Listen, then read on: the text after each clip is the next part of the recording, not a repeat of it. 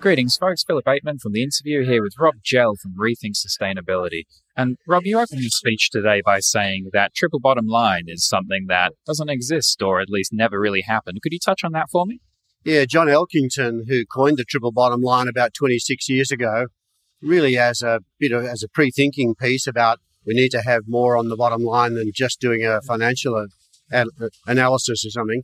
So he coined the triple bottom line. Well, recently in a piece in the Harvard Business Review, he said, I need to recall the triple bottom line. It's, be, it's, its genetic code's been very good. It's made people think about a whole range of interesting things and new, you know, ESG and some other measures. But fundamentally, uh, triple bottom line hasn't been taken up. So we need to think of something else. But I think he was also thinking at the time that we now have sustainable development goals hmm. out of the UN, and that might be the vehicle. And you touched on temperature increases. We're looking at 1.9, maybe 2 is catastrophic. That 0.1, what's in that 0.1 and how are we even getting to 1.9? Well, I think 1.9 is our best possible scenario if we were to go to zero emissions globally by 2029. Hmm. We might sort of scrape a bit under 2, but the, the reality is we need to understand that the current uh, level of CO2 in the atmosphere, about 415 parts per million. When I was a schoolboy, it was 280, so we've increased it by 41% in my lifetime. Um, in you asked the question, when has human civilization seen 415 part per million CO2 in the atmosphere? Never before. So uh, human civilization has evolved in that time. The reality is also that plus two was a number that scientists thought about 30 years ago. They said, oh, well, don't go beyond plus two. They just sort of picked that out of the air, thinking, well, if they take our advice, we're never going to get anywhere near it. But now, of course, we're pushing that limit. So um, James Hansen, the godfather or the father, grandfather of climate science, says that plus two degrees is a recipe for disaster. Mm. So we've actually got to move very quickly. Yeah. And you highlighted sustainable development goals. I think there was 17 of them. And one of the end ones was having a good network around you to get things to happen. Could you talk to me about sustainable development goals? Yeah, the sustainable development goals came from the Millennium Development Goals, which were invoked at the turn of this millennium, 2001, and they've been remarkably successful. We've actually reduced poverty by over 60% globally in the Millennium Development Goals. Ban Ki-moon went to a professor of economics at um, in, at Columbia University in New York, a guy by the name of Jeff Sachs, and said, Jeff, I need your help. We've got to recast the Millennium Development Goals because we've forgotten about our environment. Mm. So that was the that was the seed that started people thinking about what's in, what would be an appropriate new set of goals. Mm. Interestingly, in Australia, with uh, John Thwaites and his team at Monash Sustainable Development Institute and some others were instrumental in kick-starting that thinking and came up with these 17 goals. So they begin with no poverty, they include life on land, life on water, climate action, responsible consumption and production. And as you say, the 17th is partnerships for the goals and how we actually use collaborative tools to work with other businesses and organizations and communities to deliver the other 16 goals. Now, interestingly, uh, the goals were signed on by 193 nations on the 1st of January 2016. But it seems from all the analyses now, sort of three years on, we've actually got to work a whole lot harder to deliver them uh, by 2030, which is the target. So uh, look out for the SDGs and get on board. And when we drift away from political agendas and we move to something, I believe, like RE100 and EV100, uh, could you touch on that? Yeah, these are, I, I guess they're designed as stretch goals for organizations, but it's, uh, it, it's good to see other businesses picking them up. So the, the first 100 target was RE100, which was a target for to get the biggest industries, the biggest companies in the world to go for a target of 100% renewable energy as soon as possible. So now we've got, you know, Apple, Google, Nike, uh, Bank of England, companies all of, there are 174 nations that have got that target to go 100% renewable as soon as possible. But also we've got states. We've got, you know, California, New Mexico, Minnesota, yeah. all doing 100% renewable targets. We also have, of course, uh, now an EV 100 target, which is for businesses to think about going 100% electric vehicle mm. so, uh, as soon as possible. And there's about 50 or 60 of those now globally. We've also got a, a, a green building target uh, to have 100% zero carbon commercial buildings by 2050. Mm. Uh, and that's one that's a real opportunity because that's a, there's about 10%, maybe a little more of uh, global emissions are coming from our are coming from our buildings. So we really need to make them much more efficient and save a whole lot of money and resources in the process. And I believe there were three Australian banks and Atlassian as well. Yeah, there there are four companies only in Australia that are part of the RE100 group, and that's uh, Commonwealth Bank, Westpac Bank, Bank Australia, and Atlassian. So we'd like to see a whole lot more uh, Australian companies join that group as well. And in your client work, you said don't talk to me about strategy or plans. Talk to me about targets. What's what's going on there? Well, I'm old enough to know we've actually got strategies and plans and uh, goals for more almost everything. Uh, I think the the proposition really, and I say this to my business partners, I, I, don't want any more strategies. We actually know what to do. We know how to do it. Let's just get on and do it. So mostly with businesses nowadays, we say, what are you, what are your objectives? What, what are you thinking about? What sort of resources have you got available to do something? And I'll give you three targets. I'll give you three things to do right now that are going to make you feel a, a whole lot better about yourself, probably going to save you some money and position your business better against your competition because you're actually going to become a leader by doing so. And if you look back at the Chris Olzak interview from AITHA, where we were the International Mining, also the Agri Investor Forum, where we talked about the water wars, uh, you made a comment about you're entitled to your own beliefs, but you're not entitled to your own facts and touched on water crises in various places. Could you share that? Well, it's not my quote. It's Baroness Greenfield from the UK. Mm. And she came up with that, and I use it perennially because it's such a good uh, comment to make when people say, Oh, I don't believe that. Well, I say, oh, Well, as Baroness Greenfield would say, you're entitled to your own beliefs, but not your own facts. So the facts are in front of us. We've, we've talked about uh, climate issues, but the, there are also facts of, that, that tell us what we need to do and, and the, and the answers that we can get and the good results that we can get by adopting good science and adopting good technology, which is coming like a tidal wave. There's a supermarket of great technology available for us to now to do the right things. We need to adopt this sort of stuff. Just on water is, is an, well, there are two other critical issues that we haven't mentioned. One is water. So we're seeing already South Africa virtually ran out of water, um, still in crisis situation uh, Jordan, Iran. We've now got Chennai in India, sixth biggest city in India, effectively run out of water. I saw a piece on the news uh, last weekend that one of the largest uh, storage reservoirs outside Manila in the Philippines, tropical country, is uh, having water restrictions. We've got some real issues about managing global resources, which fundamentally underpin human civilization. So we've got to do a whole lot better with those things. And the other thing that we really need to understand is ecosystems globally are in collapse. Hmm. We've got a million species now threatened with extinction, 25% of animals and plants on the planet. Hmm. So we've really got to do because the, the, that, the, the ecosystem services that those ecosystems provide fundamentally underpin our economy. I mean, these are, these are the insects that pollinate our crops, for example.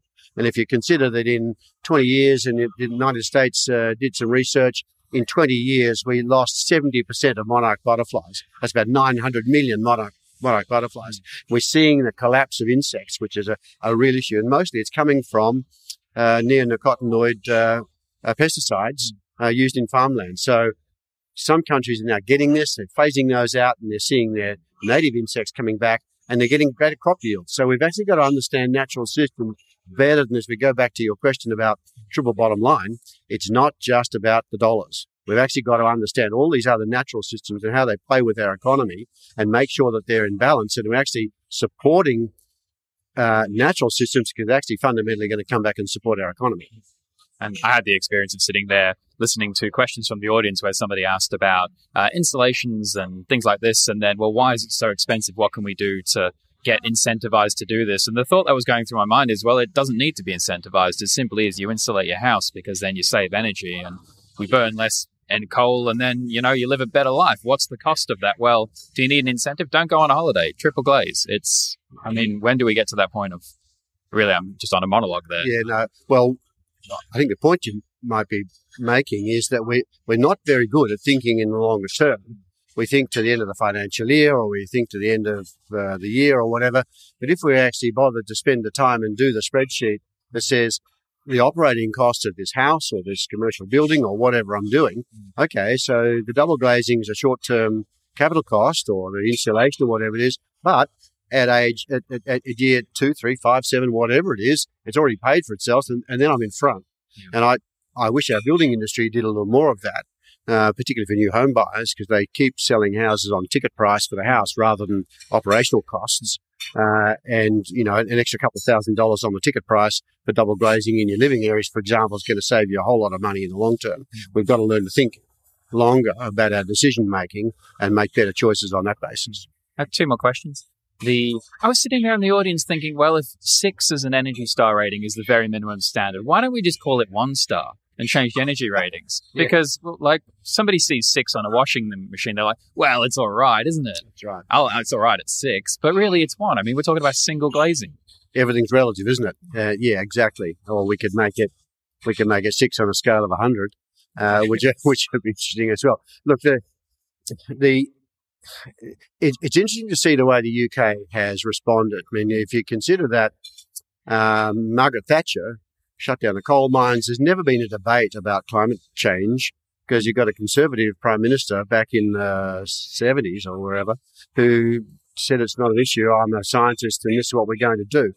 The, the, so the, the, there's been no debate. So now they're getting, they've got huge renewable energy industries coming out of the UK and, and Ireland and the Irish Sea and North Sea for that matter.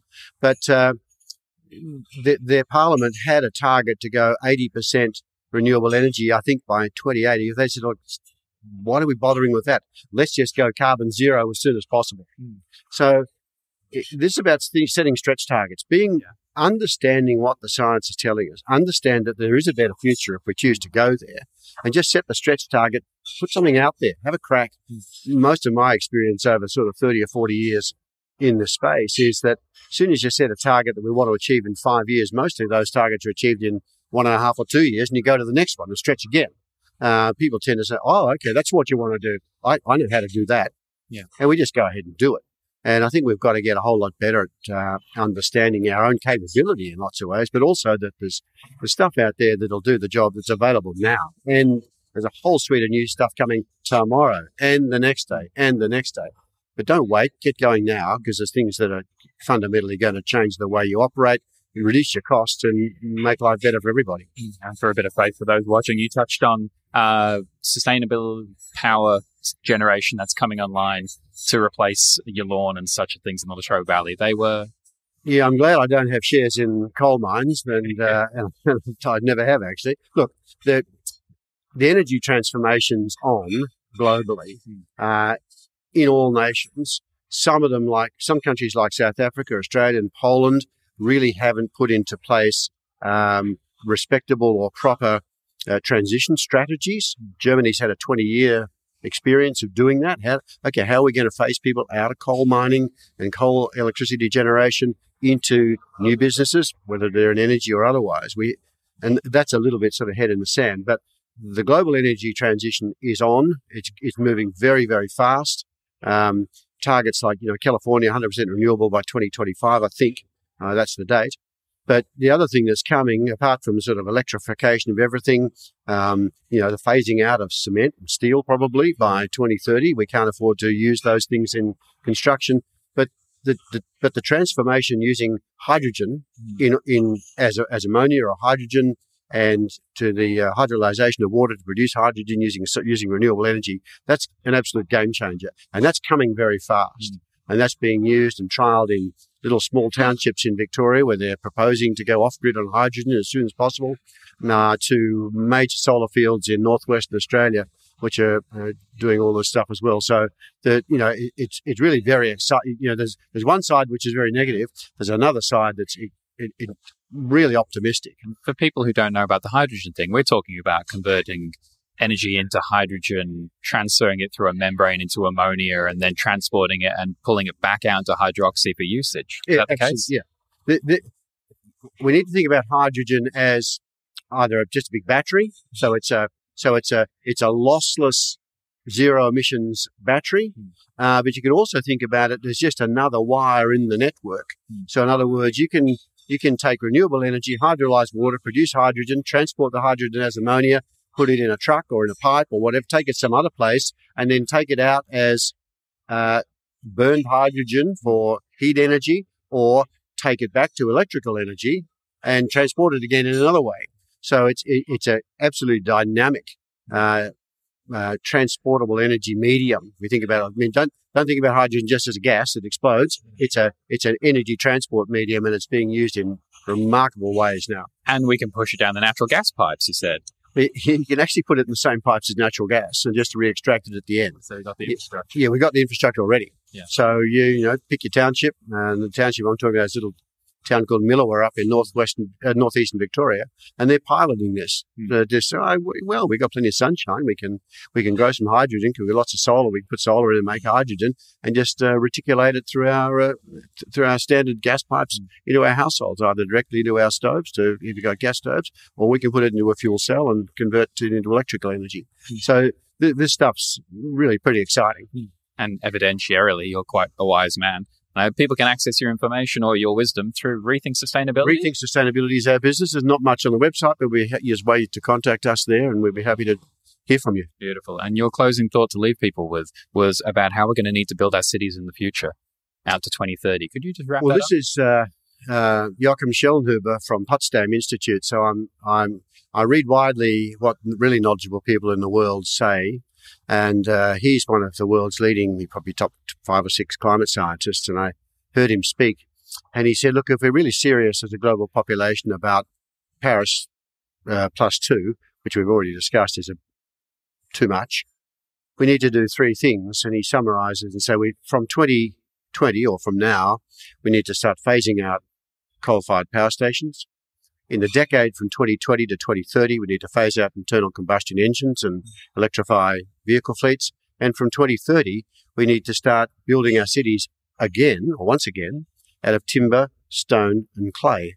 So we would use renewable energy to fire make bricks. We'd hew natural stone, and we'd use timber like cross-laminated timber, which we're already seeing really valuable, uh, because we really can't afford to have uh, energy, uh, the energy consumption in the production of steel and cement. Okay. Thank you very much for watching and please help us spread this message because it really is about transforming our culture and our society. So let's get on with it, hey? Thanks, Philip.